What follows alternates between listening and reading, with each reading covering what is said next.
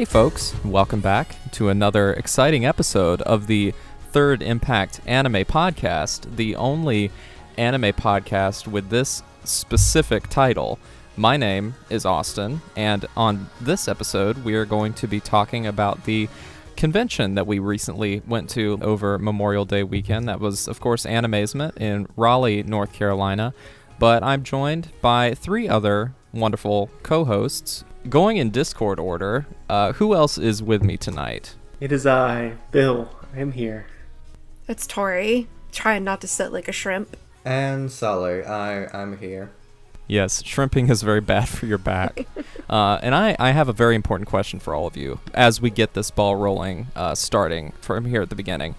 Uh, if you had to pick a anime animal companion to be like your your your buddy, your your summon pal, your your your familiar, uh, off the top of your head, who would you pick? Uh, Bill, what about you? Well, there's there's so many good like trustworthy dogs, so I think I'll go with the dog from Cowboy Bebop, Ein. Oh, Ein, very good choice. What about you, Tori? Bill stole mine. Um, first Dang. of all, I was gonna say Ein, but I guess as the resident Oscar apologist, I will say Pen Pen. Very cool. What about you? What do you think, Sully? I I couldn't come up with a good one. I guess Luna. I mean, uh, I don't think I would like rush out in front of a train for Luna necessarily, but I feel like it would be nice to have like a cat that just I don't know calls me out on all of my self-destructive behaviors. Uh, my current cats, they don't do that. They just enable me by you know allowing me to pet them.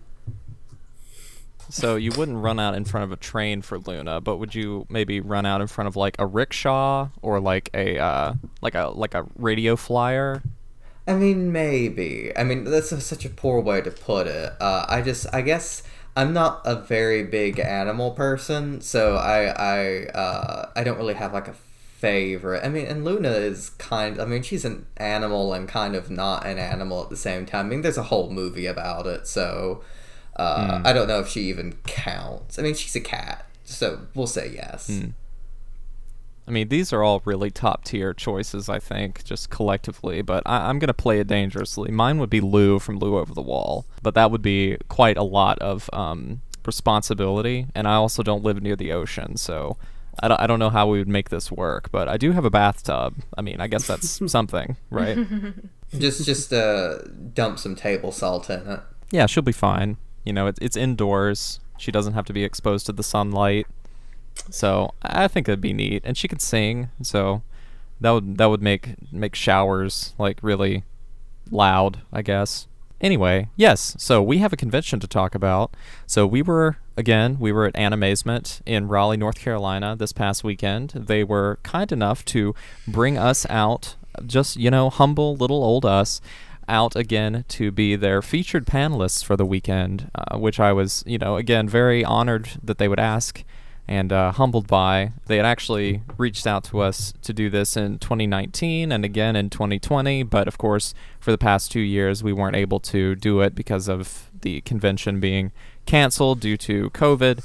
But thankfully, the convention was able to be put on this year uh, at a definite sort of, um, how do I say it? It was definitely a scaled back production this year compared to, you know, sort of its heights of the late late 2010s uh, years um, for good reason. I'm sure that their uh, ability to get you know top tier guests uh, was of course impacted both f- from a logistical and a financial standpoint. So this year was certainly a lot more um, scaled back, I think, but we can talk about that a little bit later.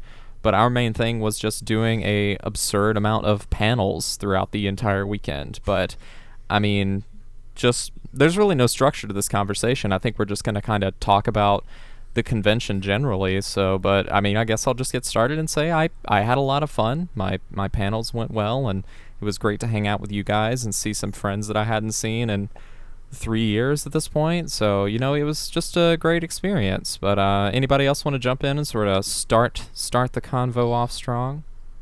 Yeah, I would say it was a good, overall good experience. It was like coming coming back to uh, a friend they hadn't seen seen in a while, and it had been a, a long time since it feels like since I was at AZ, and it was just mm-hmm. good to see everyone in person again. I was like, after a while, I was starting to be like, these are just disembodied voices I hear on a Discord call, and now I get to see their faces. Oh, wait, is that you, Austin? Is that you, Tori? Is that you, Sully? I, I don't lost know. a lot in the pandemic, but my face was not one of the things.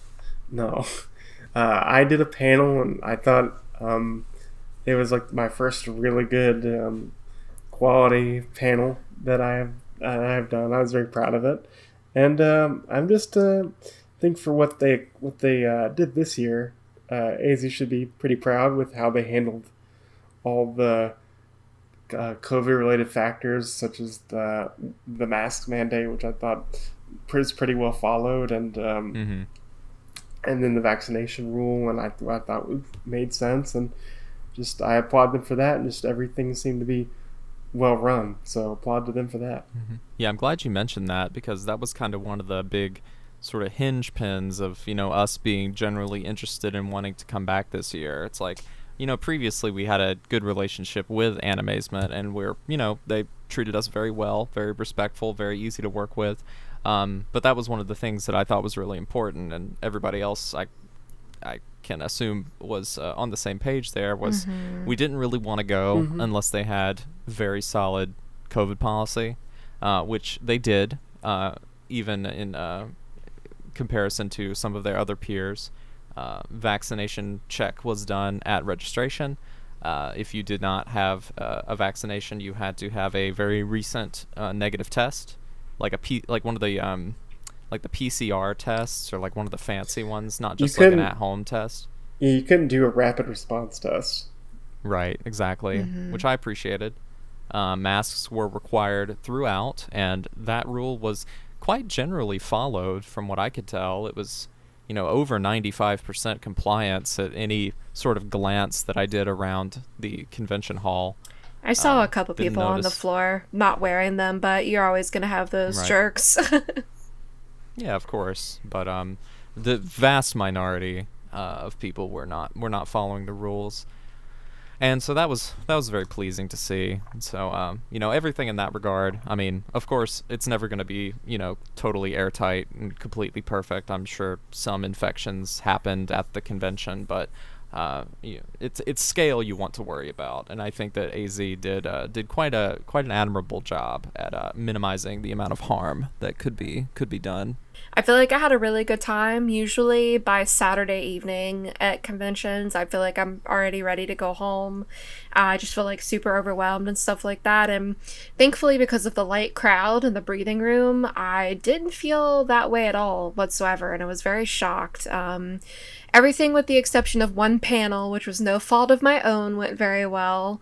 Um, it was good. Oh, please! You have to tell the story. um, yeah. So uh, let me let me just say that it was like good to see people and catch up and like go have dinner and things like that. But so Friday evening, I was giving my urban legends panel, and I was like right in the middle of a sentence, and the um, staff member comes in the room with his arms crossed and i just happen to look up and i'm like did i say something wrong? Like am i getting shut down? Like what's going on? And he's just like yeah sorry to stop you but we're evacuating everyone because there's a tornado in the area so you have to get out um, mm. so I had a split second panic attack thinking that like I was getting canceled, but you know, tornado. So we all got evacuated, um, which I think is very fitting for a panel on urban legends and curses and things like that. Um, and they you took thought you had committed an anime crime, but it was really just the weather. Exactly, and it was a little frightening. Um, and I wish that he would have just like opened the door and been like, "Hey, can you stop?" Versus like coming in very like menacingly, just with his arms crossed, like, "Please stop me!" Like he was so nice about it, and like let me take a second to gather up all my stuff. I was like super chill but yeah, so we all got evacuated down into like vendor hall C, which is the one they keep mm-hmm. open for like special events. And um, yeah, so we were stuck down there, and I didn't get to give my panel, so it was fun. mm. One for the history books, honestly. Yeah, it's uh now that everybody's really safe and like nobody was blown away by a tornado, it's a funny story to tell. Oh, I think it's funny because uh, I was in the hotel room and I I got the the alerts on my phone about the tornado, and I kind of waited out and I looked out the window and the rain had let up and the sun was trying to break through and I there was a panel I wanted to go see. So I was like, all right, this seems like it should be fine. I walk across the street to the to the the con center and I'm immediately rushed into the evacuation center uh, because you guys were like, maybe you should stay put, and I did that, and I was like, oh, it's probably fine. The sun's out, like it looks fine, and immediately I'm shoved into the basement with everyone else, and I think it's very funny that when we were down there on the other side of the room, Tiffany Grant is just signing free autographs in the middle of the tornado evacuation, like Queen. absolutely iconic behavior. Yeah. That's Her personality just blows you away. I mean, that's the that's the thing soon? to to do though in situations like that because it's just like I mean, it depends on the depends on the severity and like what's actually going on, of course, but I don't know, keeping people entertained while they're down there stuck for almost an hour, I mean, like that that seems like the thing to do to me, I guess. Thankfully, we were only down there for about 45 minutes. Like Yeah. it was not not that long at all, but uh, it, it was certainly interesting. I've never never quite had a situation quite like that at a convention before, where No. we had to do a mass evacuation. No, and what got me was the uh, butler and maid cafe being evacuated, Oh and them gosh. them marching single file like they were about to be executed for their crimes um, into the into the exhibit hall. Like, it's kind of like uh, I'm sure you can relate. It's like whenever you see it's it's like you're seeing something you're really not supposed to see. Like whenever whenever you would work at the at the Disney park and like you would see Snow White like take her wig off. It's just like oh Yeah. no, you're not supposed to see that. when they're in the utilidor, it's kind of kind of what it felt like. Yeah. Yeah. That's what I was thinking at least. I'm just like, oh no, we're, we're getting an exclusive. Like, we're not supposed to see the maids and the butlers unless we pay our admission to the very, you know, okay or okay to, you know, mediocre uh, maid cafe uh, at, at the anime convention. Uh, what a, what a treat we got. yes. it's quite funny. VIP I have to say- service. Co- coordination, single file though. It's- Yeah, they Mhm. were they were marching single Admirable. file, which was really funny. I will say I, do, I wanted to make I wanted to make note of it because we talked about how the convention attendance was uh, certainly down slightly, uh, and it was. But Animazement did publish their official number, and they did have over ten thousand people. The official number was ten thousand eight hundred and twelve. So certainly down from their last reported numbers, which I they they don't have their like 2019 numbers published anywhere, which I don't know why, but um, it's certainly down from 2016, which I, is I think uh, close to like 15,000. That's what it, that's what Wikipedia has anyway. But um, you know, certainly no small show. You know, 10,000 people is is kind of a big deal, especially you know, and we can talk about this too when competition for this particular weekend, whenever it comes to conventions, is is pretty steep nowadays. Um, but uh, Yeah. ten thousand people, you know, the first year after you know two major cancellations. I mean, I think that's pretty well done. Yeah, I think there was a number of factors that led to kind of the lower count. I think I know, like for some of our friends, they didn't want to go because they were still worried about COVID, and Mm. so I think for some pe- for some some people, they're like even if they're being precautious, I I'm still a bit hesitant, which is totally valid, and they have the right to think that, and um, and so they choose not to go. And then you have uh, the competition that, as we kind of saw with other cons, there was the uh, Anime Boston is going on the same weekend, and uh, MomoCon was going on in, in Atlanta. Yeah, and we even had a couple of of our folks like Ryan and Will. They headed down to uh, MomoCon, and our good good friends from the Awesome Cast. Some of them were there because uh, Basil is on. Uh, he's on the directors board, I believe. But uh, they seem to have kind of a you know, I don't know. Sometimes convention like how much how much fun you have at a convention can be a very uh, subjective thing. But they seem to have a very so-so time.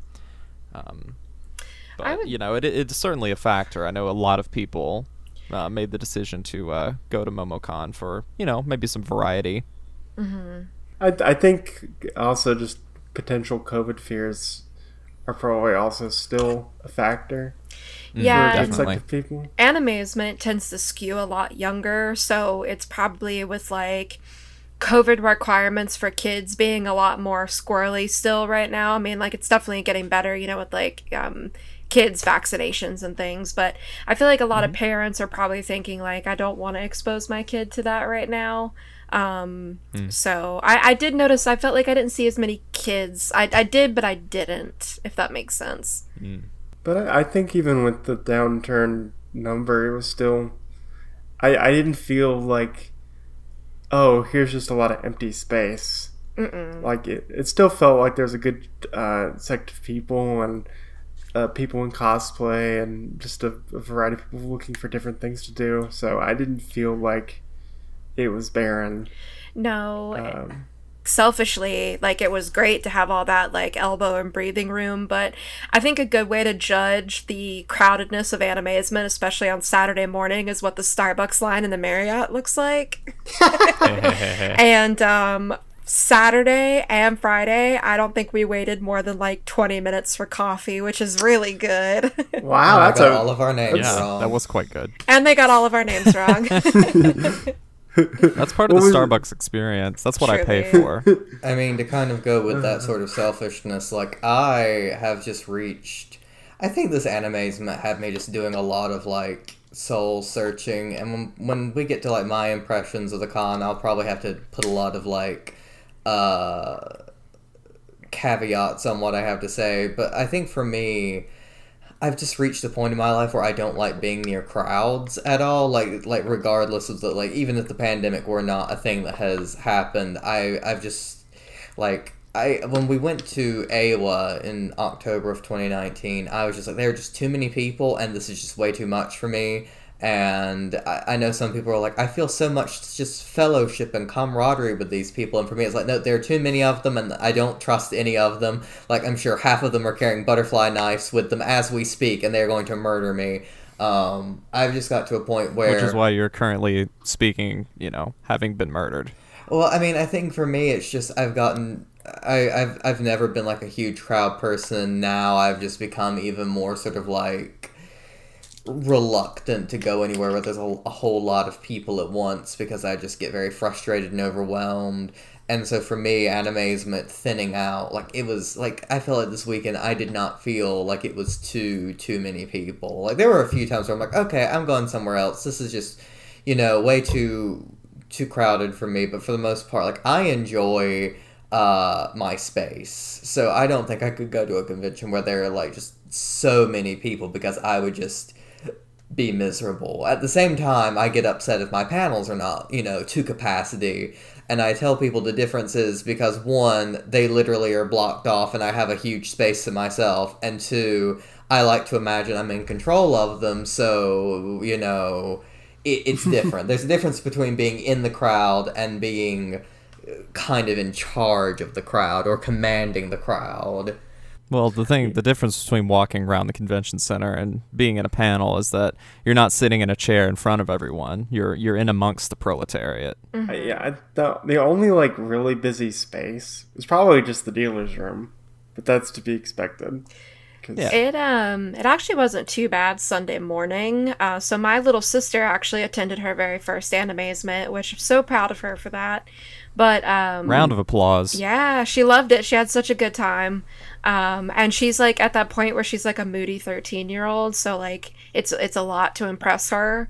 But she came back and she was like, I think I want to try cosplaying next year. And I'm like, cool, got it. But we, we went into the dealer's room as soon as it opened on Sunday and we got through the dealer's room and the artist alley in about an hour. Just uh, without your wallet or your sister's wallet being destroyed.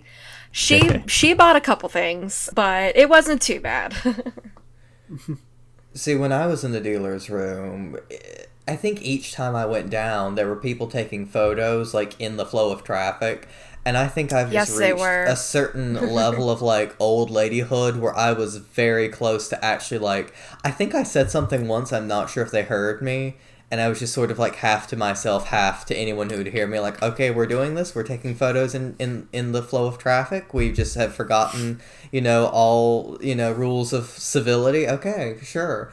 I, I don't know. Maybe that's also where I am. Where I've just reached a point. Like I think if that happens next time, I might actually open my mouth, and whether or not someone decks me, I'm not sure. But like I was again very frustrated. It's like you know, there's not as bad of a crowd, but like you know, conventions have been a thing for so long. I would hope that we would all like uh, one time it was like some some people who seemed older than me, like in their like mid thirties. I'm like, you should know better. You don't stop the flow of traffic to take photos when there are people. There's like a clear stream of people coming through.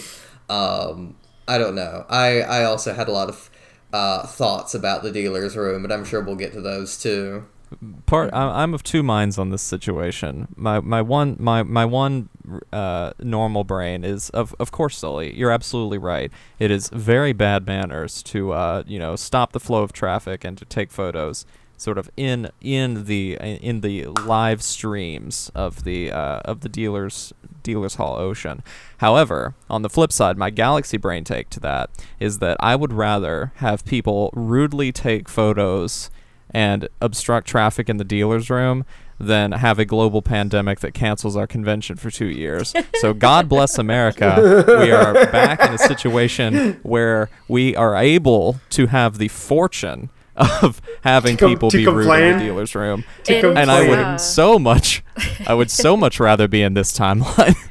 It is annoying, um, but if it if it's honestly just like an an honest one or two three second thing, I'm like, okay, yeah, that's annoying, but but whatever. I I feel like whenever I go to conventions, I always have Disney brain on, and my tolerance for dumb stuff at Disney is pretty high because of a lot of factors. So I find that that helps if that makes any sense at all. People who go to Disney a lot, I think, will get it, but like you just have to kind of tune everybody else out and realize there's a lot of factors that go into a lot of things. Like not everybody is good at social etiquette. Etiquette? yeah.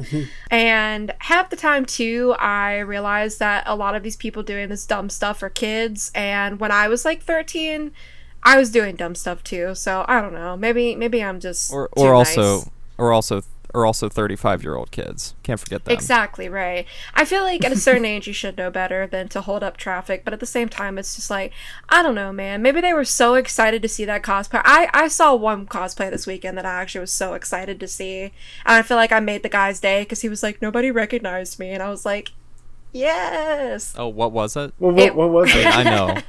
Uh, it was the friend from 20th Century Boys. The friend? Yeah, the the cult leader. He's just he's just called the friend. Oh, that's a great name for a cult leader. Yes. And I was like on my way to your panel and I saw the mask and I like wasn't going to turn around cuz I was like on a mission to get somewhere else and I whipped around really quick and I was like, "Hey buddy, are you cosplaying from 20th Century Boys?" And he was like, "Yeah, I got the spoon. Do you want to see the spoon?" And I was like, "Yes, I want to see the spoon."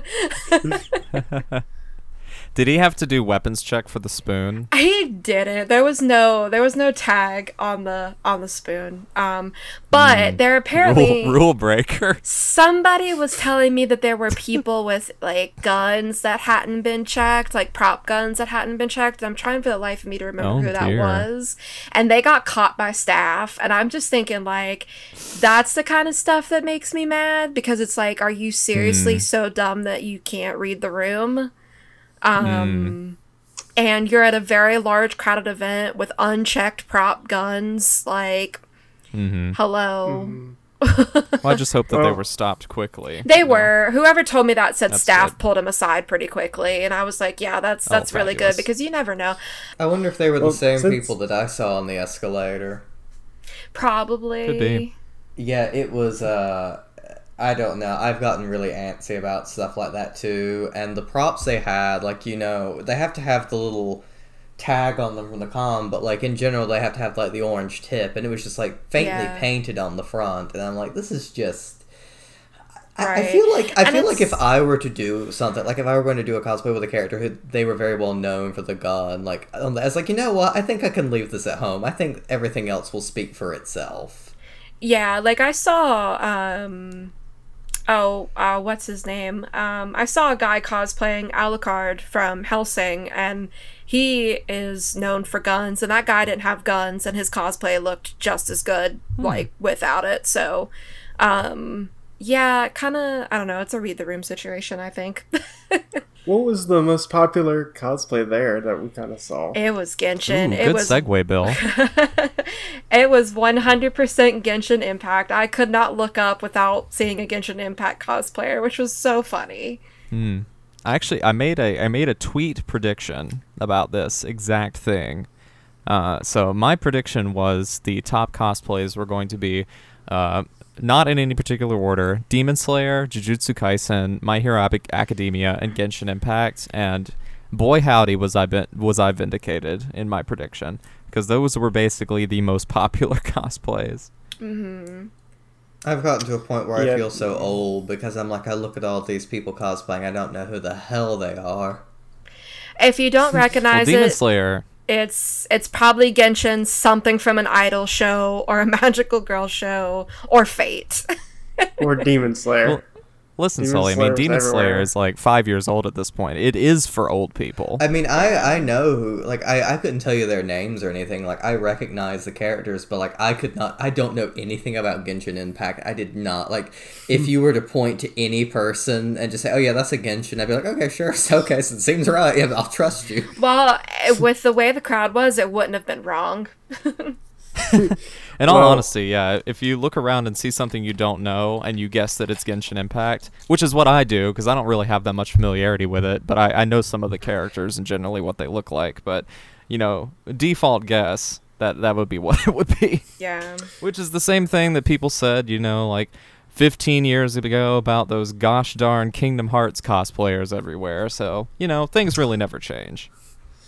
We only get older and older and sadder and no, sadder. but Sol, but but Sully, there's one consistent thing that will never ever leave a con that I saw going up the escalator was I saw Homestuck cosplay, There were Homestucks. Oh my god, yes. and Homestuck has to be the oldest thing there. Like, it because that thing's been over and done with, and people are still doing the Homestuck that ones. really surprises me. I was just gonna say I did see a Trigun cosplayer, so I don't know. Yeah, it was. I, feel saw like- a wolf. I saw a wolf one.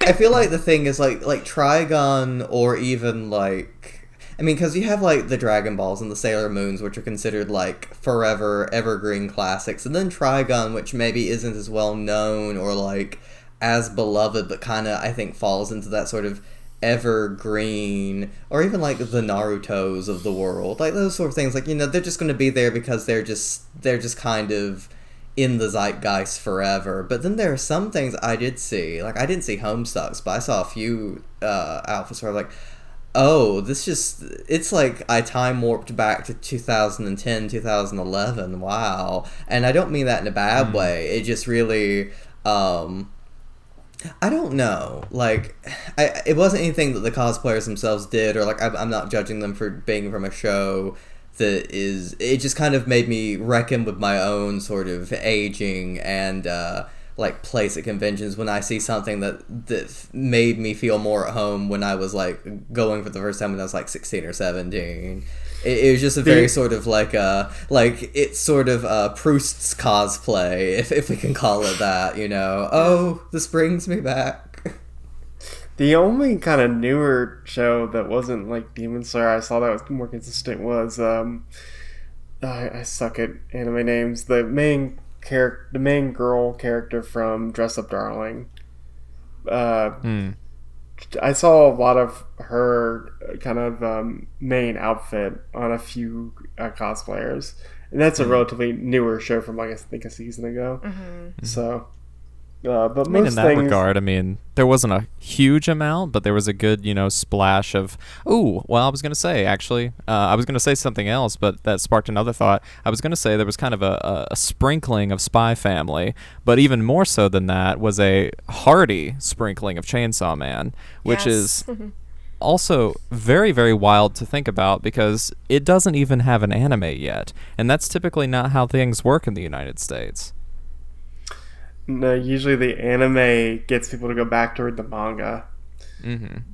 But uh, that's that's been changing because Mhm. I think with Chainsaw Man and Spy Family, those kind of ga- gained a fan base before even the shows came out. Or before the shows came out, I think what really helps is Shonen Jump's approach now. Because I would be surprised if people are not using the Shonen Jump app, which Hmm. The ch- one of the cheapest deals uh, in terms of content. Here, you can pay two dollars a month, and you get access to every uh, recent chapter for free. And here, you can read all the backlog of One Piece, Dragon Ball, Spy Family, JoJo's Uh, up to part six.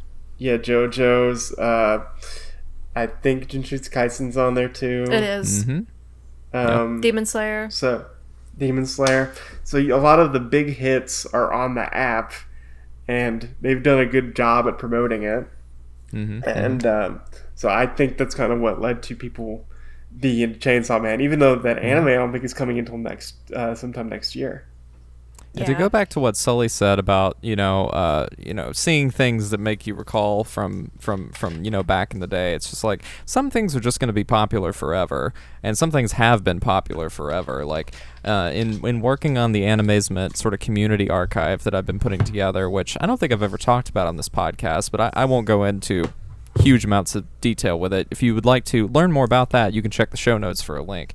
But anyway, it's like Final Fantasy has constantly been popular since Animazement has been a thing, and you never ever don't see Final Fantasy cosplays, whether it's like uh, you know, Yuna, Tifa, Aerith, Tidus, Cloud, Sephiroth. It's like they're always going to be there, uh, which is which is pretty neat. It is it is cool to identify, you know, what what those specific titles that are going to show up as cosplays are just going to be there forever. Uh, I just I think that's so neat, so neat. Yeah, and also, it's it's a good kind of gauge of what's go what's going on in terms of popular uh, anime culture. Like I remember, like ten years, it's probably like five or five or seven years ago when everyone was doing the Attack on Titan cosplay. Ooh, I know Mm. that Uh, struggle. Yeah, but I've now, now, all, now I barely saw any Attack on Titan cosplay. Mm-hmm. Uh, even even though I think the show's still going, the anime's still going. Mm-hmm. So Yeah, it's just fun to watch the evolution over time. It is very neat and see what what things are you know you know having their moment. Like, will Spy Family be this huge evergreen title? You know, ten years from now, I don't know. Maybe it could be, um, but you know, we'll just have to find out. It'll be interesting to observe. But um, anything else on cosplay? Because we've talked a lot about things that we were not directly had any involvement with. no, I don't think so personally. Bill, you let us in with talking about your your single panel that you did over this weekend, even though you did two because you were on a panel with Tori and myself. So tell us about uh, anthologies. yeah, I did uh, anime anthologies, which is basically talking about these different anime anthology works, like Memories, which we've done an episode on, Robot Carnival, uh, the Animatrix, stuff, even stuff like Space Dandy was on the panel, um, and just kind of. I find anthologies interesting because they're just the ebb and flow with them, and what you might think is good, I might think is bad, and vice versa, and just the variety you get with anthologies. And I thought it'd be an interesting panel topic. I, I asked for a, probably a cursed time to many of the people on this on this Discord chat was a morning morning panel time slot. I asked for either Saturday or Sunday morning, and it was a two hour panel, which I, I was very happy I was able to pull off. And uh, for a Sunday morning panel at 10 a.m., I did, I think, quite well. I got about like 20 people in at first. And of course, there's always going to be people, people that trickle in and trickle out. But I had a good section of people that stayed and a couple people that went up and asked me, like, oh, where can you catch this? Where's that? So I thought it was a quite a success. I went a bit uh, under my time, unfortunately, but not by too much. Um, but uh, Don't yeah, feel bad thought- about that because Tori and I did the same thing in our Disney panel, and you know Mhm. we've definitely got some uh, some fixing up to do in that regard. But uh, you you're not alone. It, it's probably more common than you think. No, but I was I was with with the time slot I I, I asked for. I was surprised uh, and happy with the turnout. I thought I was gonna get like three or five people on Sunday Mm. on Sunday morning. So it was a nice surprise. I mean, your topic is really solid. I mean, I, I think you did a really good job uh, presenting it for your first time, and you had good clips, and all of the tech worked well. Which, by the way, uh, most of the time it seemed like our tech was working pretty good. If not, there was like that one room where the audio kept like fouling. It was definitely up. a and- cursed room. Yeah, there was a cursed room, which is the one that you probably placed some curses on uh, because of your panel content, Tori, uh, which is a great segue. So, do you want to talk about some of your programming? Yeah, sure. Um, so I half ran Japanese urban legends, um, which was me basically just talking about different spooky Japanese urban legends. I didn't get to the really good stuff, which was kind of disappointing. I really wanted to, but um, that's okay. It's always another time to run that. And then I did uh, my horror movies panel, which I beefed up to be a two hour panel, which was almost the death of me. I don't think I It's ever. because you asked people to turn the lights off. no, um, nothing to do with the lights. It was almost the death of me, and I don't ever think I want to watch another movie again. Um, that's how Oh, that's burnt you meant. out, yeah, mind. on movies I am right now. um, and then I did the uh, Junji Ito panel, which was always a lot of fun, and I have a blast doing that one. And um, those are my solo panels, and we did a couple together. We did. I assume that you want me to talk about them, right? Uh, you can, yeah. Well, I'm going to put Sully on the spot first. I'm going to go last. Why do you want to go last? Because I'm the host. It's humility. Well, I I only did three panels, and uh, only one of them was was relatively new. One of them was uh, so I did I did the Nintendo panel, which I actually had to retitle because of Animazement's submission thing messing up, where I talk about Nintendo tie-in media and. While I, I had some what I viewed to be better better clips, I just don't think I performed it as well as I could have and the energy that I had on the Thursday night of 2019 just was not here for 2022. So I'm not as thrilled with how that one turned out, and I was so tired.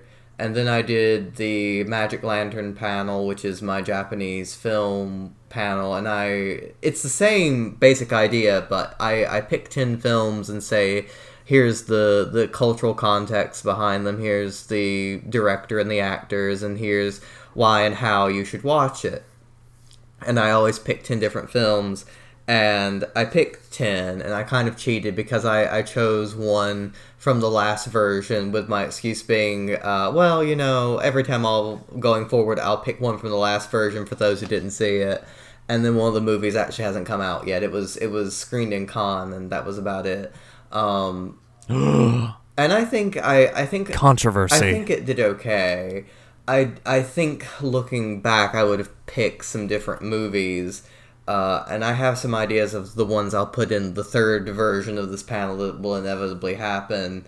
I don't know. I, I don't feel as strongly about that one either. I feel a little better. I feel like as I did each of my panels this weekend, I felt a little better. And then the new one was the Batman in Japan panel which I think, honestly, despite the fact it was the one that gave me the most heartache when creating it, I think is the one that went best overall. I'm not sure why. I'm still there's still a lot of I, I still consider it kind of a rough draft in terms of what I think it, it could or should be.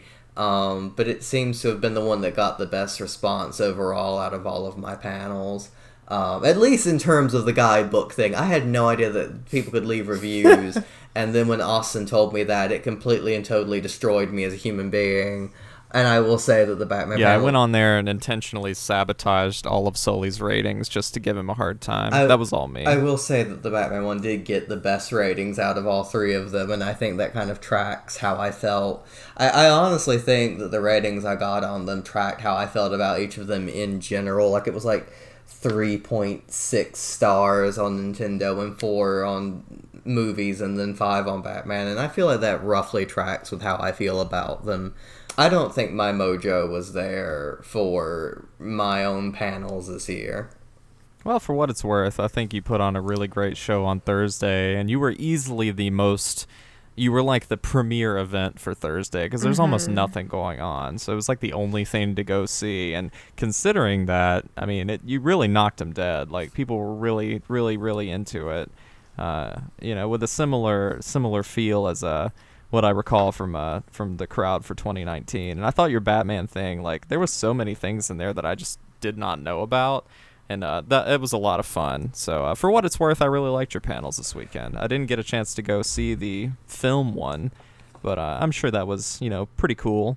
Even if you did not talk about the big lizard, but I'll, I'll forgive at least one sin. I mean, we kind of talked about this just in a casual conversation before, but I think I put a lot of pressure on my film panel because whenever you're curating a, a, list of things, like when I do the Batman panel, like, well, I can't, I mean, I curate to a bit, like, there are things that I cut. There actually I talk about one particular Batman manga that has come out it, within the last 20 years but there was another one and I just thought there's not that much time. It's not that important. It didn't really break any new grounds. I'm just gonna kind of skip past it. And there was a commercial and like a uh, a pachinko game and stuff like that. I'm like, this stuff is not that interesting and I was already sh- like going over time when I did that. So like there is some I guess editorializing is a better way of putting it.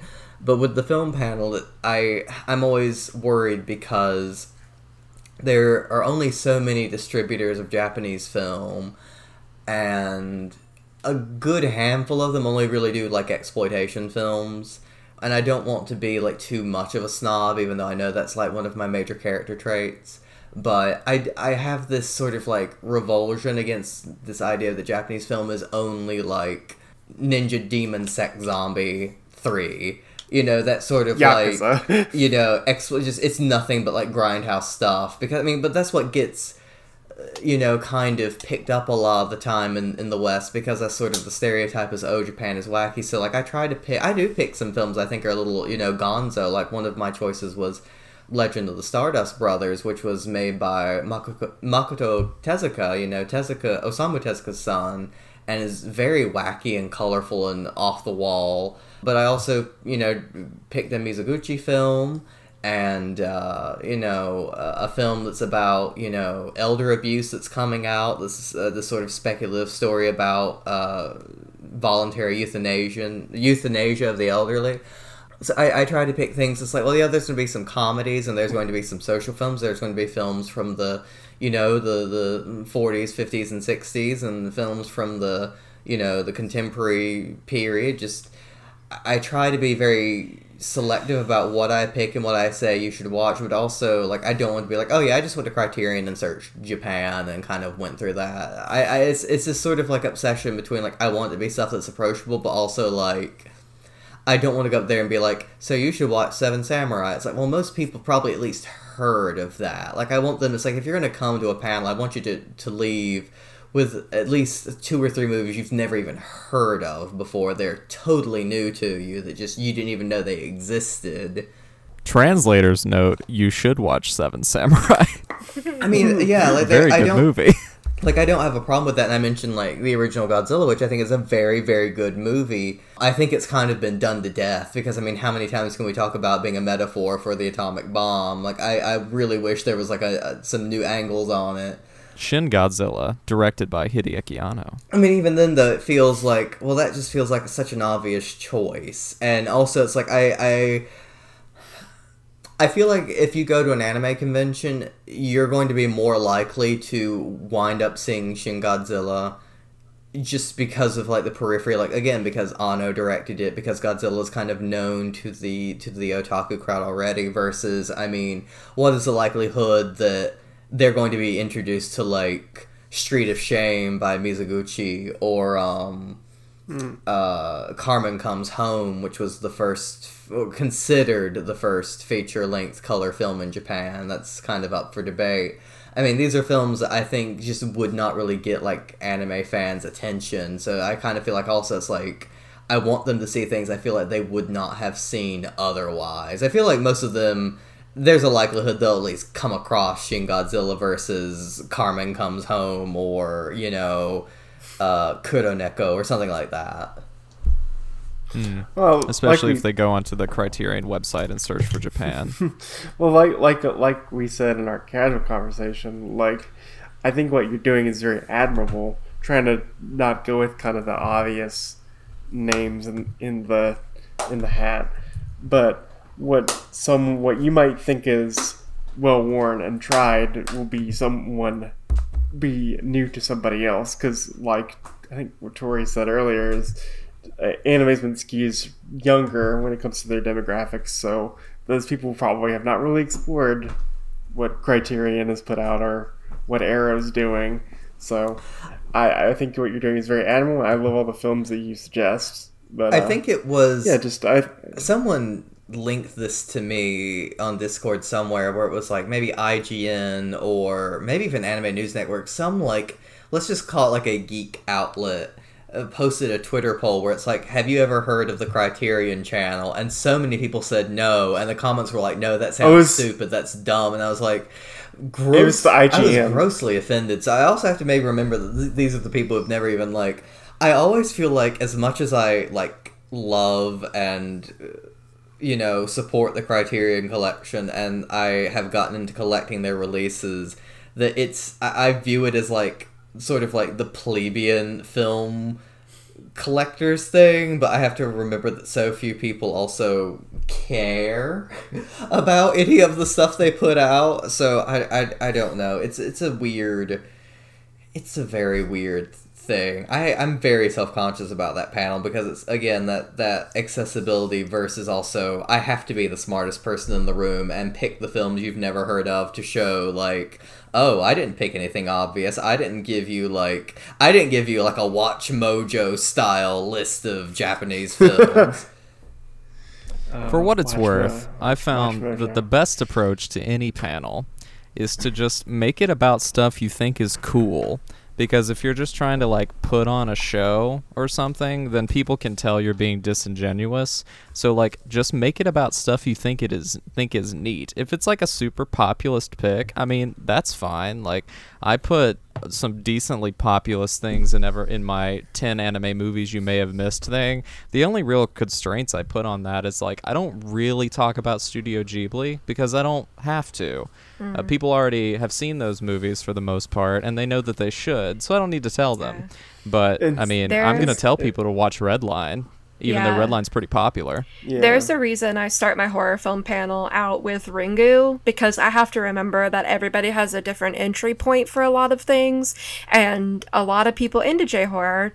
Ringu is probably the most popular movie that people have seen, but there still are people who in the audience have never seen it and don't even know it exists, even though it's like the number one pick. So I think if you just kind of contextualize it in the sense of like people have different entry points for things, that kind of helps. I, I mm-hmm. don't know. And Tori, Yeah, for- I, I've, for- I've for- seen for your example- I've seen your horror movies panel like four times, maybe even five, maybe even six times at this point, and I still don't know that any of those movies that you show in there actually exist. I have to be reminded each time. exactly. And for example, I watched Ringu for the first time this past year. yeah. I still haven't seen it. Yeah, it's Austin still seen it. So it's so what Tori said is a staple of J horror was the it was the first time I saw it for the first time. I really enjoyed it, uh, and so it's it's gonna be different for everybody involved when it comes Just to don't Japanese cinema. Mm-hmm. don't tell me to watch Ponyo. I've seen it. I've seen Ponyo. Okay, I don't need to watch Ponyo again. I saw Ponyo in theaters. I think twice. Don't tell me to watch Ponyo. But no, we're gonna we're gonna put it on the Ghibli Fest schedule again. Now you have to go see it again. it's gonna kill me. Uh, I guess I could probably talk about my panels. So in a, in a similar thing to Sully, I also premiered a Cape-related panel this past weekend, which was my panel Spider-Man in Japan, which I have been preparing for for quite a long time, trying to, you know, read through the uh, Ryoichi Ikegami manga from the early 70s, which I finished up, at least what is translated in English, and watched a decent chunk of the uh, Tokusatsu series from the uh, the 70s. Uh, actually, didn't get a chance to finish that series, so it's definitely I've got some some gaps to fill in, you know, after the fact. But I think putting together the panel, it, re- it went really well. Uh, on Bill's advice, there are probably some factoids I can probably cut out just for um, maybe expedience and presentation, and because they're not really all that interesting. I, I have reflected on your words, Bill, and realized that you were correct. Um, Aw, but in terms of a dry run, I think it went really well. People seem to really be into Tokusatsu Spider-Man because it is very fun, very enjoyable, and seeing a whole room of people go crazy over sort of him uh, fighting in Leopardon and clapping whenever he throws his sword and blows up the giant cat demon monster is uh, just endlessly rewarding. So very very fun panel. Yeah, that needs to get streaming somewhere. I don't, I don't know if they have to make a deal with Toho or no, it's Toei to uh, to uh, get that streaming again, but it show's too good to just be in Mm. obscurity. It really is. It needs to be available, and I'm so I'm so glad and also infinitely frustrated that the Marvel 616 documentary is out there, so that you know people can watch that and learn a whole lot about you know how this weird series ever got made in the first place. But it's also heartbreaking because there's no official way to watch it. Uh, so it's it's good and bad, and I, I hope that eventually Marvel figures out that there is uh, there are fans to be made uh, of of Tokusatsu Spider-Man if they would just make it available. I also did my 10 anime movies panel again. That was a lot of fun. I wasn't re- I wasn't feeling this list as much as I have previously whenever I was making it, but it's one of those things where like even if I'm not particularly feeling a panel, what I try and what I try and do is like get a vibe for how the audience is feeling about my panel and sort of that sort of helps me feel better about it. Like even if I've done a panel that I've done like 100 times, like my Watanabe panel, which really doesn't change that much. Uh, it's always the first time for somebody that has seen it, and if they're having a good time, then it's really worth me doing. Does that make sense? Like with your movie one, there's constant anime movies that are coming out. Like, um, there, I just saw a couple days ago a Lady Luck Misfortunes, uh, Miss. I'm butchering the name. Uh, Miss. Uh, Lady Never- La- luck favors Miss Miss something. Nikuo? Yes. I don't know. Nico, yeah, like that. That just was. I did a one night run recently, and then GKIDS is putting out uh, the Deer King in Mm. August. There and uh, recently on Netflix there was Bubble, which uh, Oh, I know, oh. I know, I know you, I know you were, I know you were the biggest fan of, but just an example of just like it's seeming now. We're whereas in the past we got maybe like one Mamoru Hosoda movie every couple of years, and that was it, and or maybe a Ghibli movie. There's there seems to be a wider breadth of anime movies that we're getting.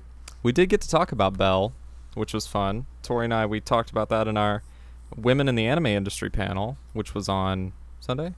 Yeah, it felt like kind of a stacked Sunday. Didn't we have? We had two, two panels, right? And then Bill had his. Mm-hmm. Yeah, You had you had um, your wim- you had your women in anime panel, and then your Kyo animation Kyoto animation Right. panel. So it's basically just a day of talking about Naoko Yamada ad nauseum, which is a good day in my book. But those are, Um, those are really fun panels, and it is a pleasure to do them with you, Tori, Mm-hmm. Same. because I think I think And- you, uh, you provide good good insights. Thank you. and and you guys did did a especially good turnout. Like Mhm. your Disney one always does really well. Uh, for a Sunday, your uh, women in animation one that I saw went really well, and then in, in terms of popularity, like I, I bow to Tori because uh, her panels are always packed.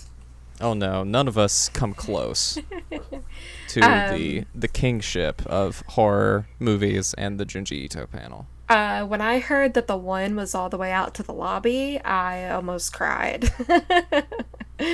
The horror Um, one? And yeah, the Urban Legends one. Apparently, uh, the line was Oh, all the way out to the lobby from the panel room to the lobby, and um, that's pretty nuts. That's that is pretty crazy. In fact, all all ten thousand plus attendees were trying to come to that panel, and it's really unfortunate that we all had to go to the basement.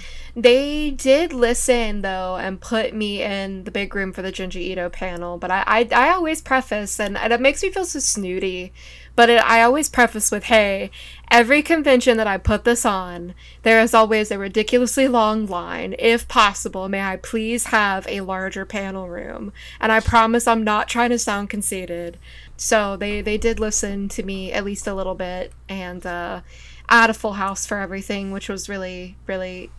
I, it just blows my mind that people will come and sit in a room and listen to me talk for like an hour to two hours because I feel like I don't know what I'm talking about.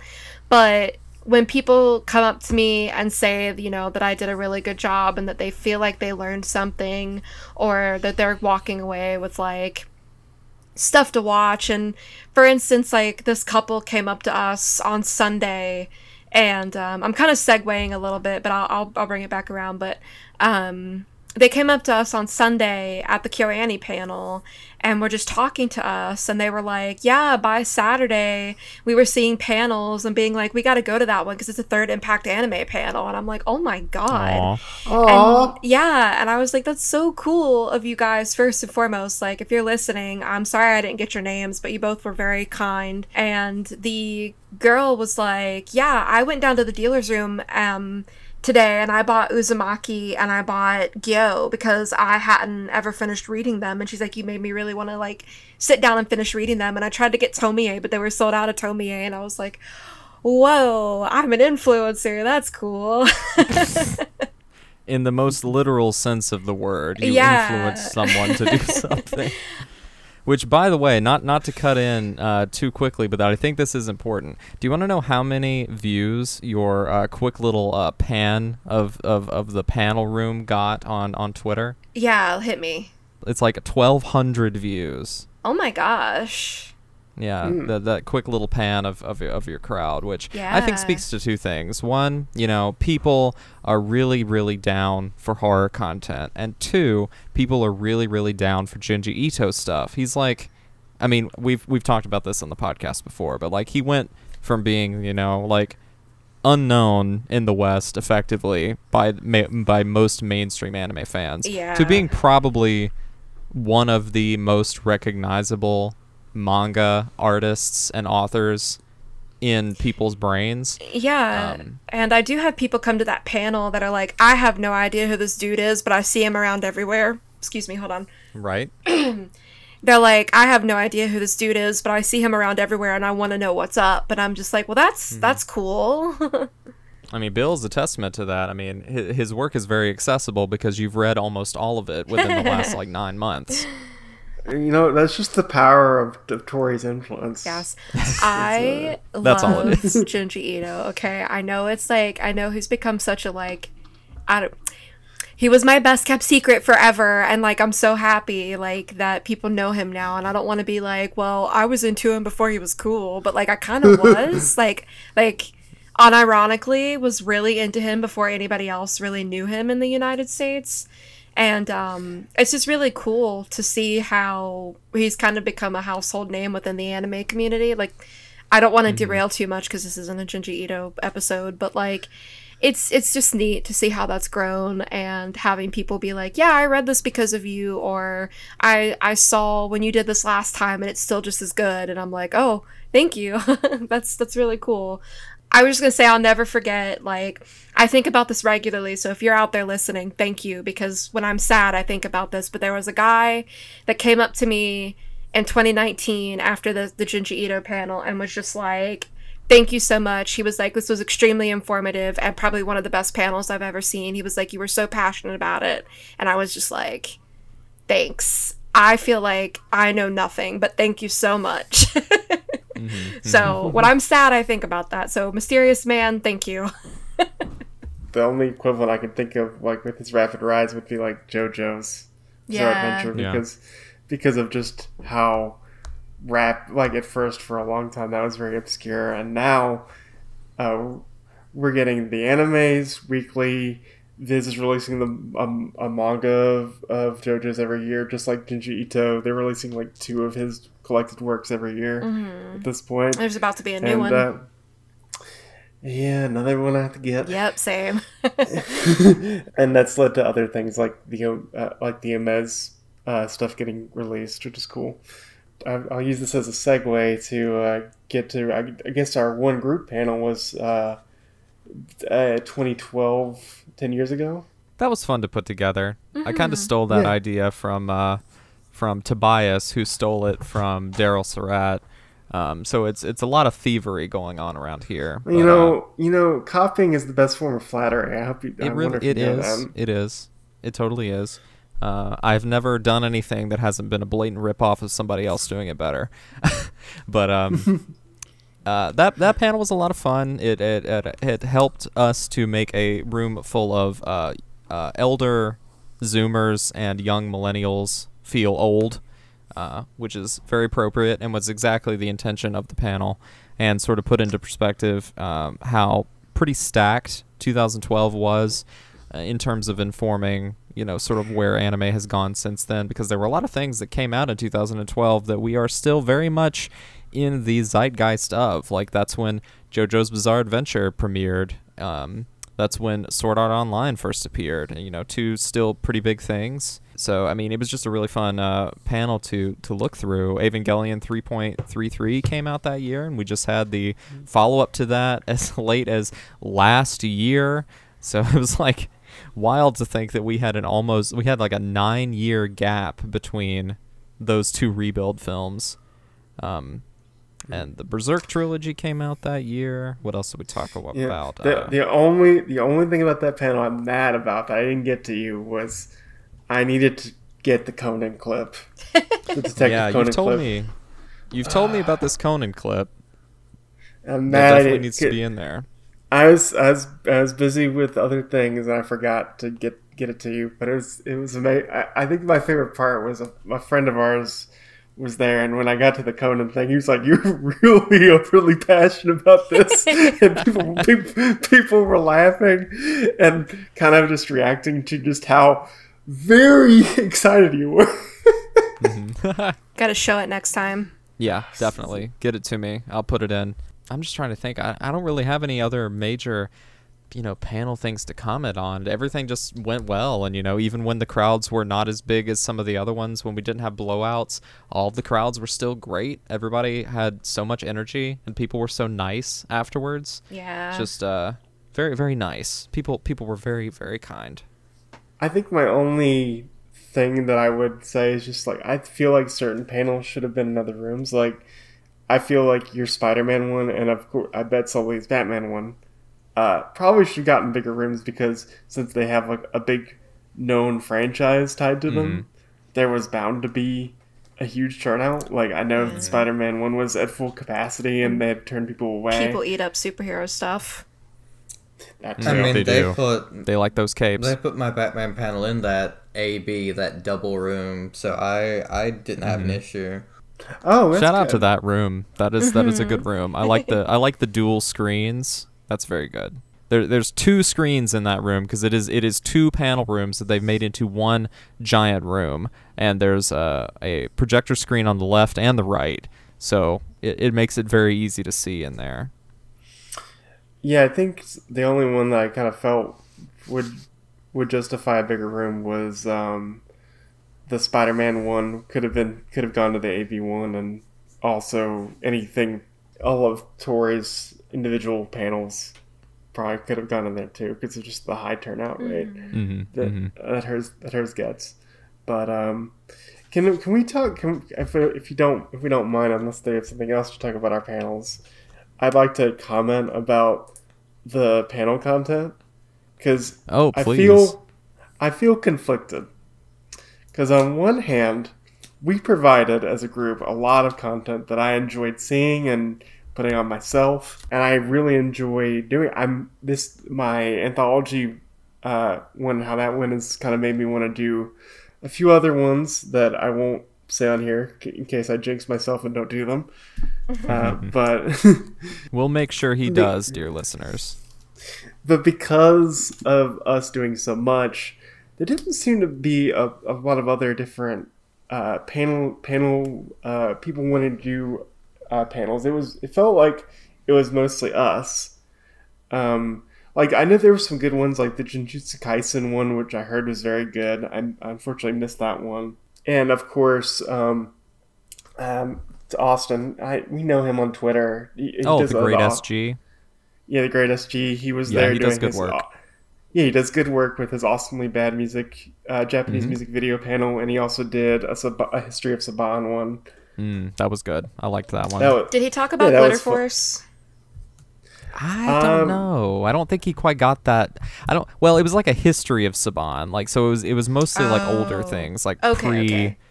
pre two thousand five kind of stuff. Okay, okay. yeah, where they're like he he was talking about like a lot of their tokusatsu adaptations of like Kamen Ah. Rider and and and Big Bad Beetleborgs and and uh, the the Knights one, which I forget the name of, but um, yeah, just it's felt like besides uh, him and maybe one or two other people, there wasn't really uh, swath of other people trying to uh, do the do a panel of some sort. Mm-hmm.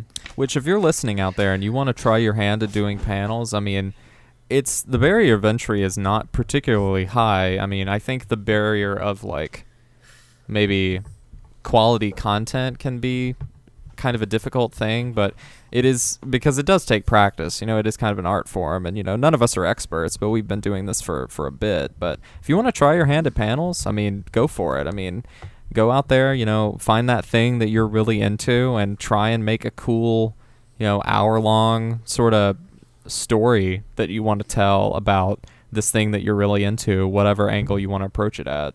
So mm-hmm. please, Yeah. we, we need more quality. We need more quality panels in the world. Yeah, and don't don't be afraid about like, oh, I can't do a Sailor Moon or a Dragon Ball Z panel because everyone knows them. I'd say like, no, it's it's always going to be new to someone, and if you have a, a take you want to try, go for it. Mhm.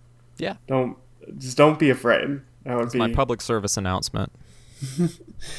But uh, yeah, beyond our our PSA here about go do paneling, um, it just seemed kind of um, interesting how there doesn't seem there didn't seem to be a lot of other panels going on. I mean, there were, but it, in comparison to what I kind of saw on the on the schedule. And it might just be, you know, uh, a form of bias because you know we don't we tend to not see the panels that we don't really care for the subject matter. So you know, there there's always that, of course. But um, I feel like I didn't have a lot of time to escape to watch panels, unfortunately. Um, I did go to that, yeah, I did go to that Jujutsu Kaisen one Friday morning, and the presenter was like really knowledgeable in what she was talking about and was able to like pull everything together really concisely. So I that that was really great. That was one of the the couple that I did get to see, and she had a sold out room too. Like I lucked out and was like the last person that was let in because I was by myself. And um, kind of to segue into something uh, different, unless you guys have anything else to say about what we were currently talking about, I was kind of gonna kind of segue into like con ops, if that's okay. Yeah, go for it. Quickly, quickly before you do that, I just want to cut in and say that my absolute favorite panel from the whole weekend was the Korean corn dog vendor. Oh they my were uh, absolutely, absolutely delicious. I could not believe that they were putting on like a six-hour long panel, like not even in a panel room, where they were just selling corn dogs. Like that was pretty incredible. I've never seen a panel quite like that where they were just selling food and it was really delicious. So shout out to the Korean corn dog panel. That was great.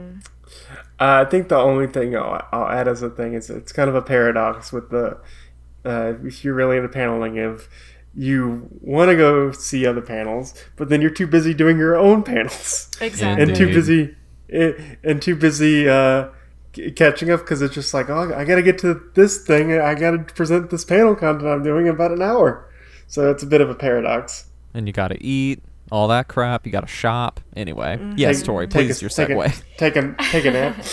Speaking of sold out rooms, um, my one gripe with con ops, I wish there had been a little more. Is this too juicy? I don't know. We can cut this out, but um, let me just say my thought and then we can decide if we want to run with it or not. But I wish there had been a little bit more foresight into what got placed into certain rooms because it does suck very much to look forward to something and then get cut off right at the door because you weren't 45 minutes early for a panel that you didn't know was going to fill to capacity, even though you kind of did. Yeah. I don't know how long this has been a thing because it seems to me, and maybe this sort of just goes hand in hand with the popularity and the attendance of anime conventions just ballooning so much in the late 2010s.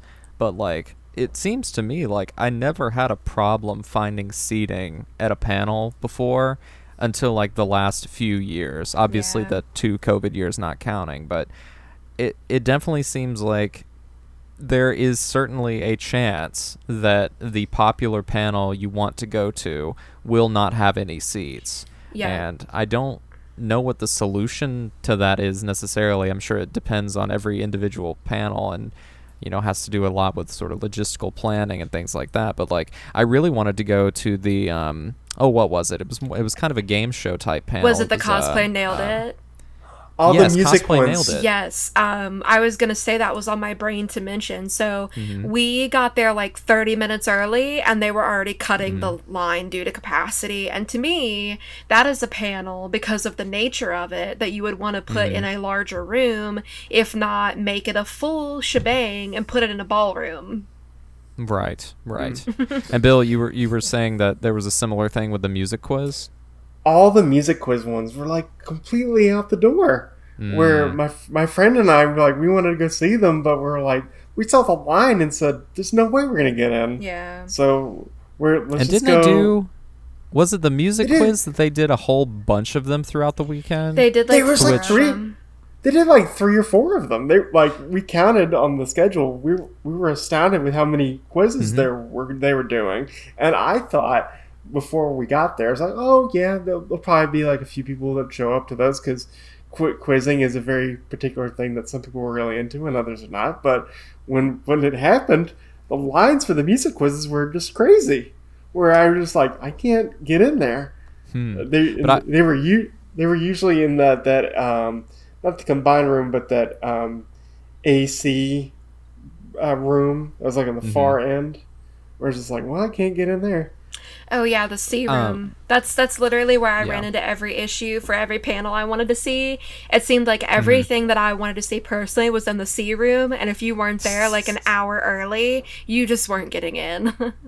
hmm I will tip my hat towards the idea of uh, the the music quizzes being done like multiple times throughout the weekend. I think that's something that you know, like you said, Bill, is going to have a big turnout, but is also sort of flexible enough that you could do it multiple times throughout the weekend. I think that's actually a great idea.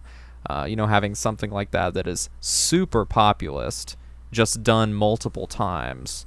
Because, you know, what if there was just the one anime music quiz and like everybody had to plan around being there at Saturday at 3 p.m.? Um, and that's also supposed to be kind of like a fun chill out kind of thing.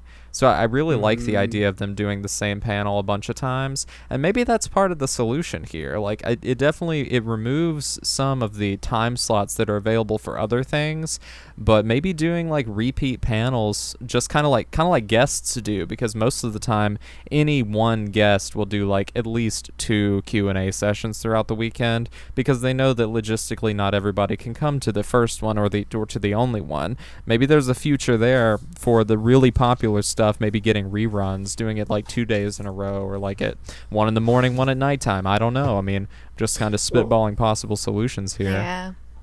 And the other the other issue is the it really depends on whoever is doing the scheduling and pl- placement because they have their own perception of what they think will be popular enough for the bigger rooms and what they think will be be more fit for the smaller rooms. That is true. Yeah, Like- of course, of course. like I like I this isn't con related, but I remember I I like a year or two ago I did a quiz, a Disney quiz about you guys, and what I thought was like really obscure. You're like, no, this is really well known. so I think I think it was like that live action Disney.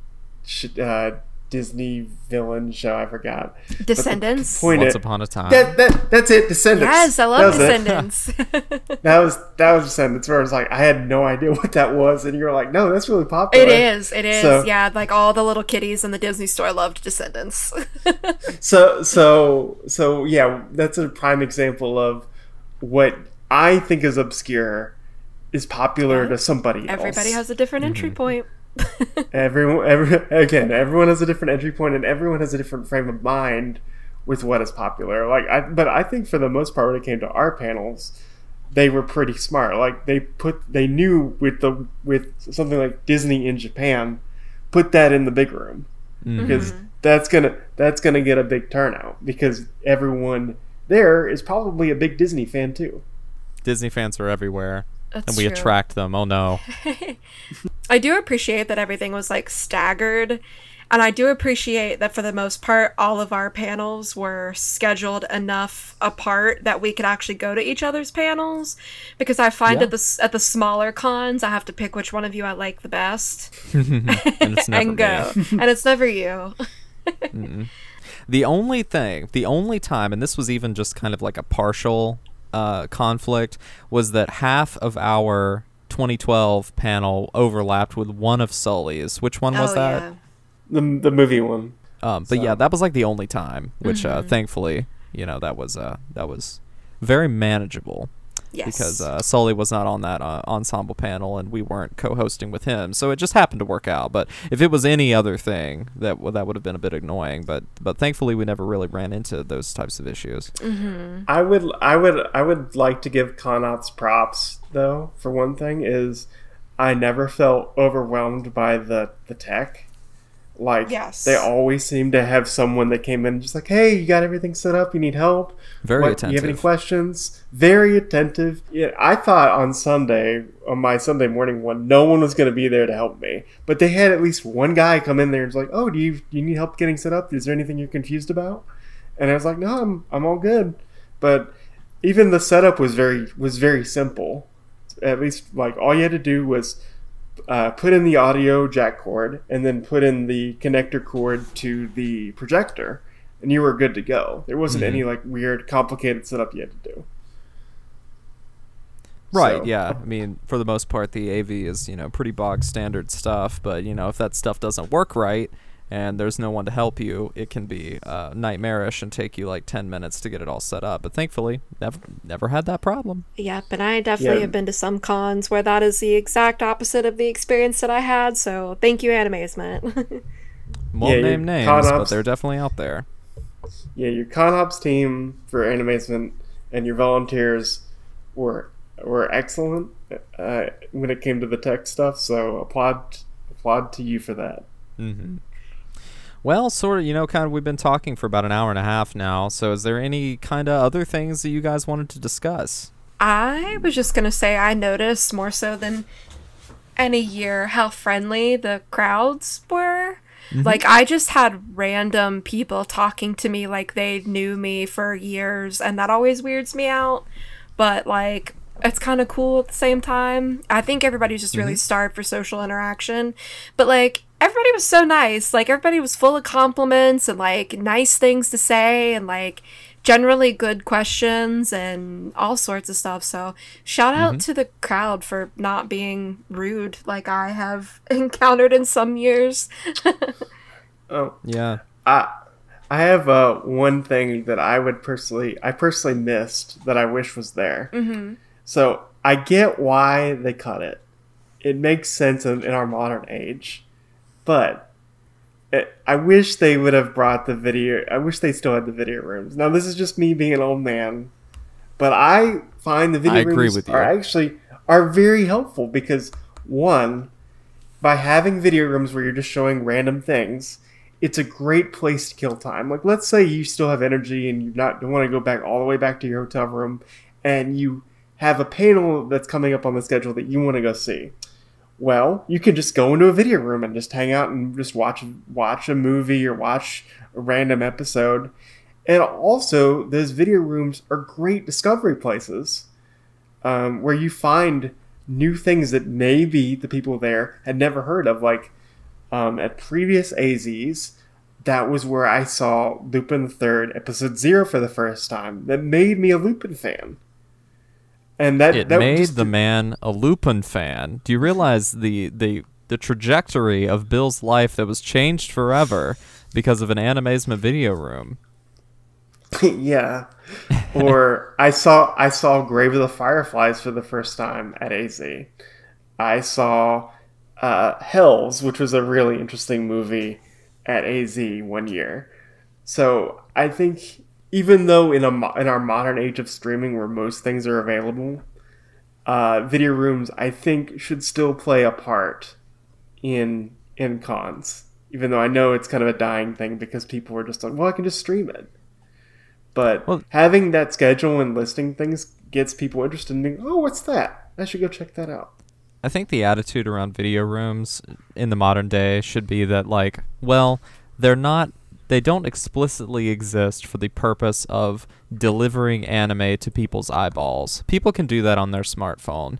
The thing that you want video rooms to do is to provide a community viewing experience, which you can't get at home, like in your bedroom.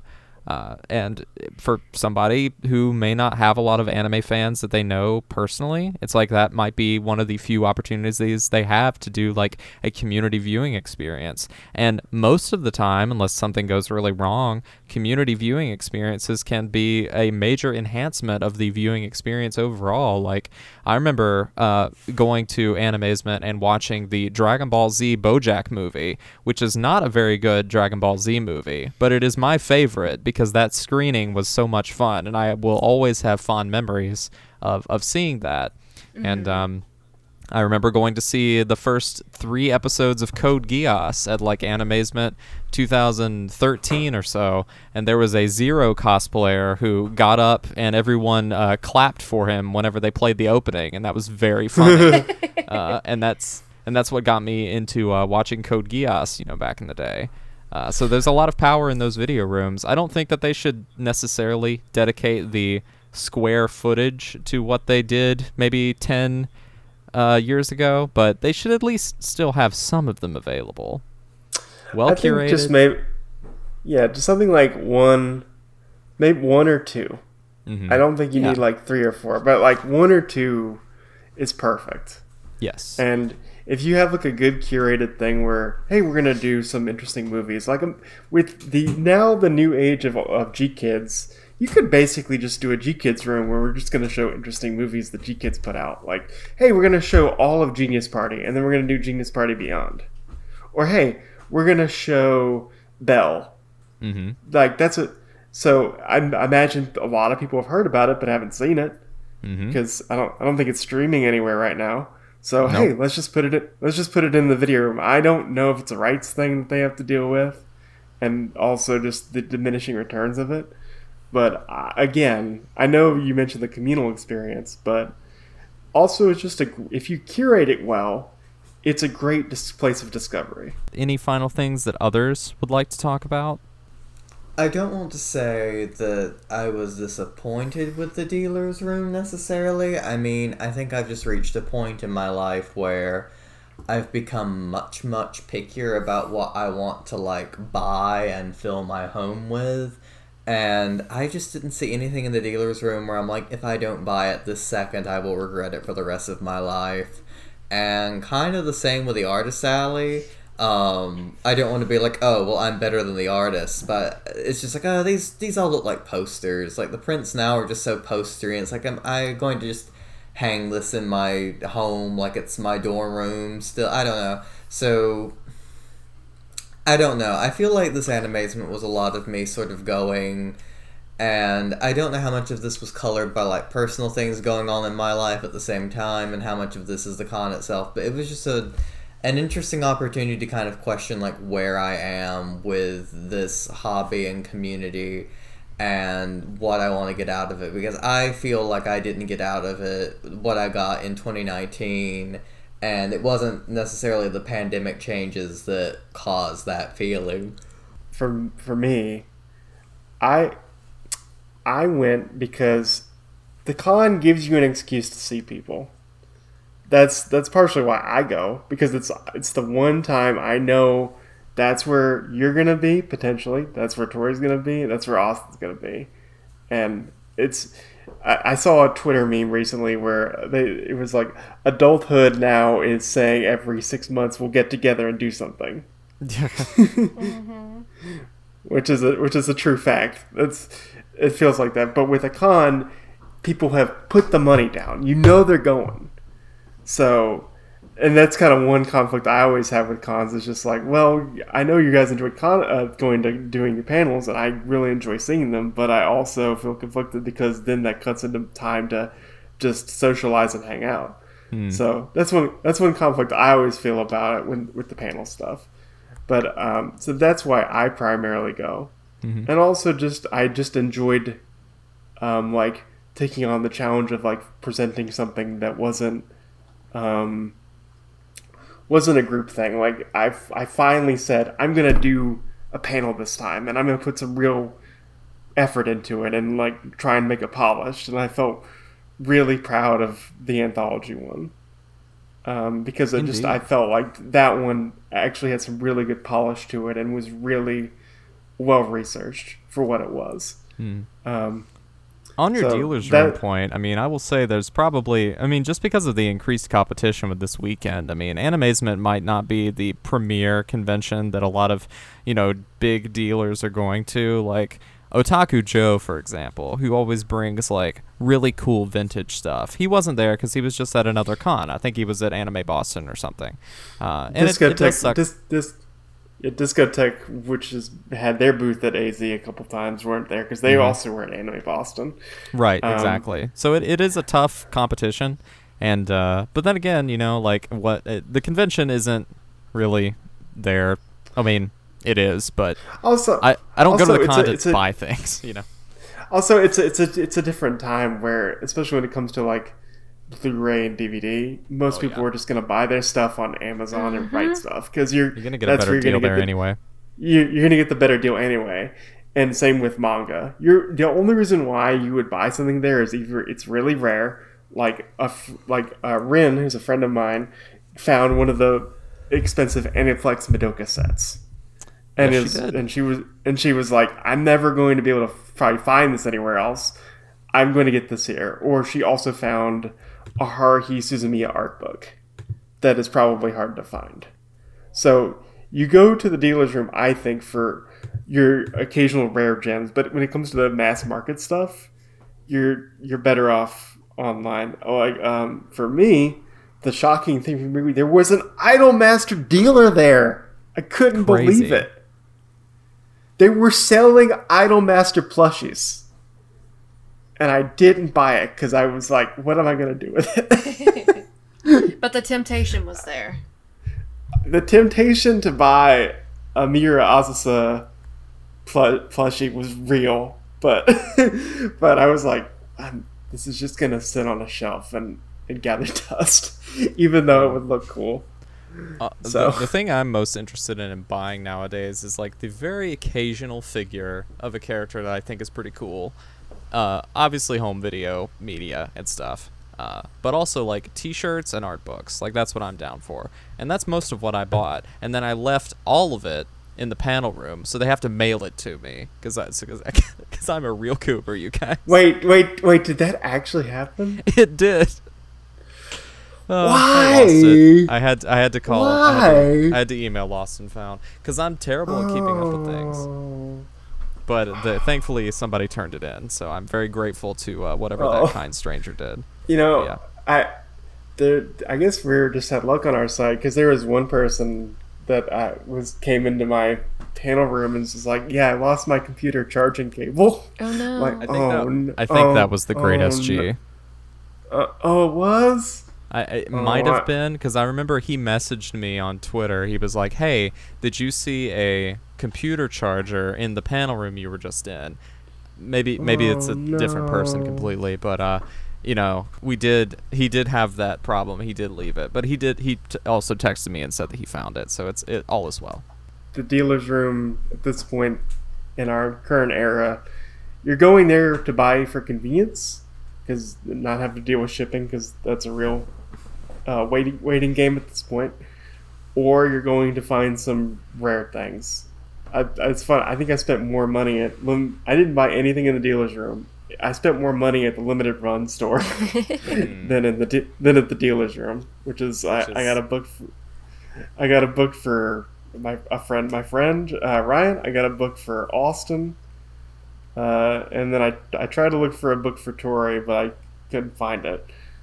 And then I got a book just for for- myself. just for those that don't know, uh, the limited run video games uh, company they recently opened up a new retail location about what 20 minutes away from the convention center in Raleigh. Roughly.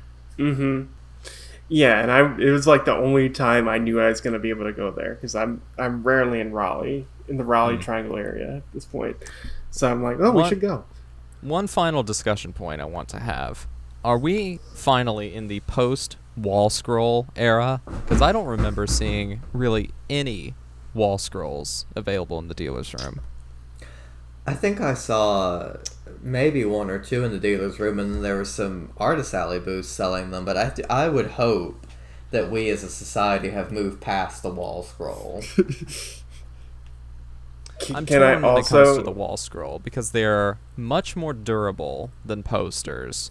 They're much bigger than posters, and typically the uh, the prints on them are pretty high quality. So I don't know, man. I'm kind of a I'm kind of a wall scroll liker. I gotta say. I'd rather just Well, have a but they are- framed print from the artist alley. Mmm, some discourse. Mm. I think, I mean, I, I can we- recognize the things you're saying, the durability and all that. I just, I guess I associate wall scrolls with like, I don't know. They have a, they have a certain connotation of just like, one doesn't want to bring class into these sort of. World greatest conversations. otaku. Very much, yes, world's greatest otaku. I very mean, much. I, I mean, I, I consider myself a man of the proletariat, so I'm a very pro pro wall scroll. can, can I mention the one thing I was I was happy to, to not see at the con? That it had been a it had been a plague at many cons for many years. Mm. I saw no Ahegao I shirts didn't either. Mm. at all. yes. That is true. I saw a few like parodies of the Ahegao shirt, but none of the actual uh, artifact itself. I think I think our long national nightmare of those evil shirts have, have passed the the, the the the COVID break killed them, and I think I think that's for the better. Now, I wonder if that holds I do think it's funny that they. for Anime Boston and MomoCon, though. Good question. I, I, I, I like to use this small amount of evidence that we have to think that the Ahegao shirt came and went with the Trump presidency. God. On that note, do we have any final thoughts that we would like to share about Animazement 2022? One of my final thoughts would be just to thank the convention again for having us out and for them, you know, sort of giving us us poor small little operation the opportunity to you know go and speak about uh, anime related topics sort of ad nauseum to uh, unsuspecting victims. Because you know we're we're nothing special i don't think. I mean i think we do good work but you know we're a small podcasting group we're a small panelist group but it is it is very generous of them to uh, be so kind to us so uh, that that does not go unnoticed so thank you az we do appreciate it Yeah, I would share your Um, sentiments of saying thank you to the con. Thank you for everybody who came out.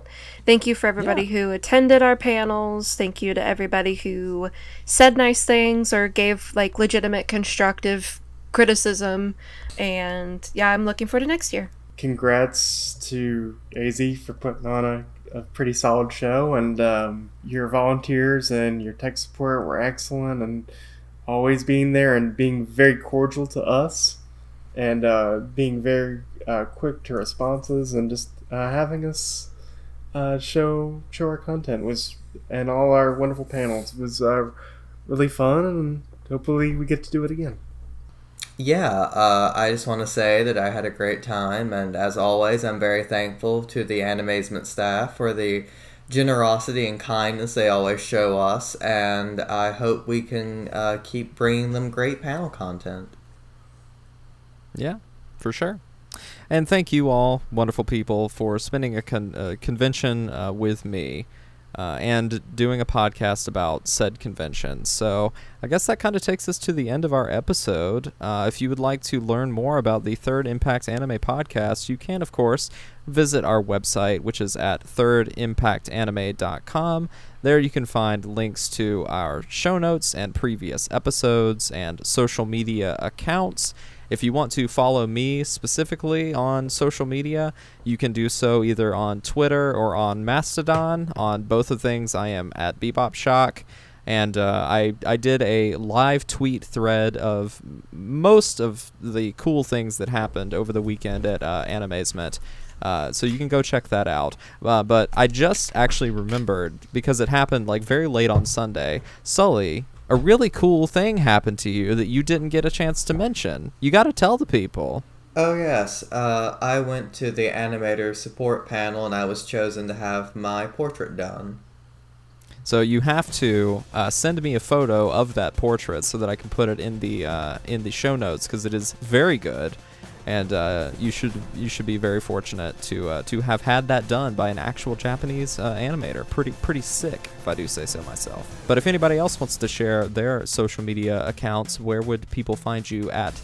Instead of promoting my not so not so interesting Twitter, I'm going to promote our past episodes that you should go check out. I really enjoyed our recent Junji Ito episode I did with Tori about his, his anthology collection, uh, Fragments of Horror, where we talked about the panels of uh, HGTV TV shows and uh, some interesting uh, stuff in the future. I am over on Twitter and Mastodon at Worst Waifu, just doing my thing. So if you want to be friends over there, that's cool. And if you wish to contact me, you can go to the Third Impact Anime Twitter or website and specifically bother Austin to relay the message to me. Or you can whisper on the wind Indeed. and hope that I, I hear your message. All right. Well, thank you all so much again for joining me on this episode. And you, dear listeners at home, thank you for tuning in. We will see you on the next episode. Take care of yourself. Be nice to others. It's very important out there.